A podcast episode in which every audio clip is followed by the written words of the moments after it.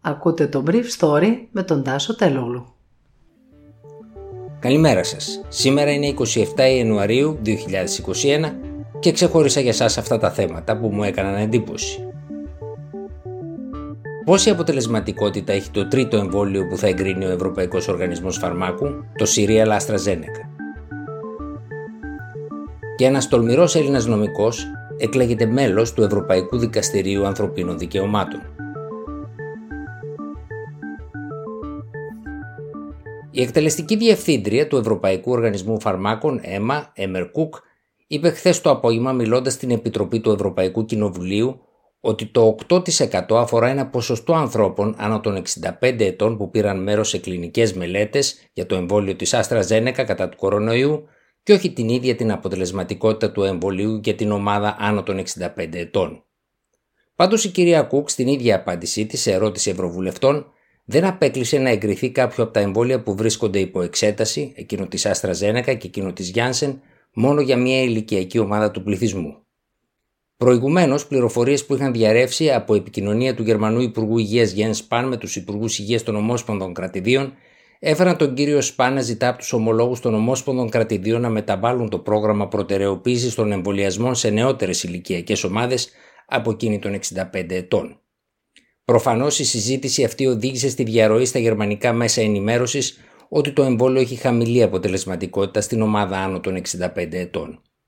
Χθες το βράδυ πάντως το Handelsblatt, μια από τις εφημερίδες που επικαλέστηκε τη διαρροή την προηγούμενη μέρα, επανέλαβε επικαλούμενο αξιωματούχο του Γερμανικού Υπουργείου Υγείας που φέρεται να είπε ότι η συζήτηση στις Βρυξέλλες δεν αλλάζει κάτι για την αξιολόγηση του εμβολίου και ότι η αποτελεσματικότητα για τους άνω των 65 ετών είναι σύμφωνα με τον ίδιο που παραμένει ανώνυμος κάτω από 10%.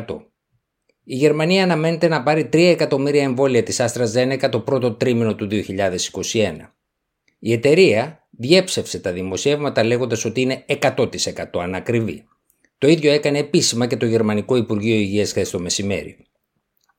Η κυρία Κουκ πάντως είπε μιλώντας στην Επιτροπή του Ευρωκοινοβουλίου ότι ο αίμα θα συνεχίσει να παρακολουθεί στενά την αποτελεσματικότητα των εμβολίων κομμύρνατη της Pfizer BioNTech και Moderna που έχουν εγκριθεί και στο πλαίσιο των μεταλλάξεων, ενώ αυτή τη βδομάδα θα δημοσιευτούν τα πρώτα στοιχεία για την ασφάλεια του εμβολίου της Pfizer.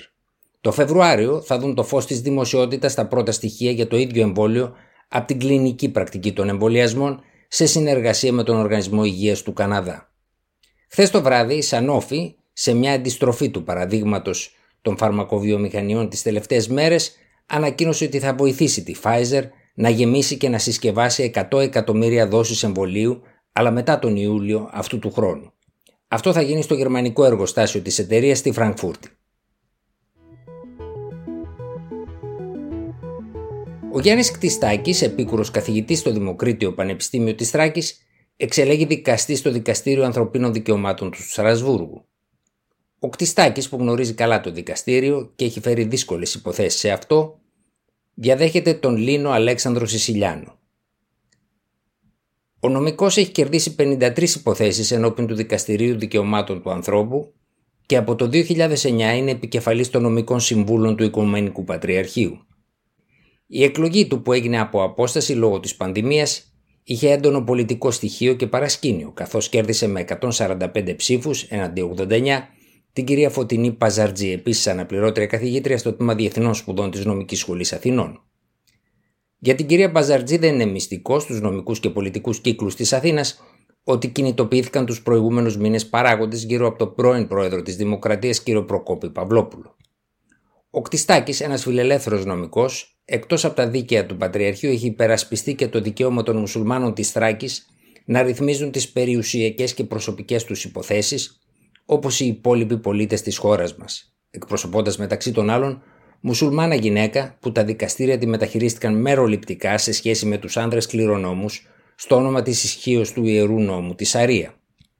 Ο Κτιστάκης προσέφυγε τότε στο Στρασβούργο και κέρδισε το δικαστήριο που καταδίκασε ομόφωνα τη χώρα μας, ενώ η Αθήνα έσπευδε άρον-άρον να αλλάξει τον νόμο και να διατηρήσει τη Σαρία ως δικαίωμα για τις γυναίκες. Μετά την απόφαση, ο νέος δικαστής του Δικαστηρίου του Στρασβούργου είχε σημειώσει ότι το δικαστήριο καταδίκασε ομόφωνα την Ελλάδα για την υποχρεωτική υπαγωγή των μουσουλμάνων στη Σαρία. Μάλιστα αναφέρει ότι η Ελλάδα είναι η μόνη χώρα μεταξύ των 47 του Συμβουλίου της Ευρώπης που έχει ρύθμιση για υπαγωγή στη Σαρία. Οι Έλληνες μειονοτικοί της Θράκης απέκτησαν πλήρη ισονομία. Η Σαρία καταργήθηκε, τα ιεροδικαία απεβίωσαν. Είναι μια νέα μέρα για το κράτος δικαίου στην Ελλάδα. Είχε πει τότε ο νέος Έλληνας δικαστής στο δικαστήριο του Στρασβούργου. Ήταν το Brief Story για σήμερα 27 Ιανουαρίου 2021.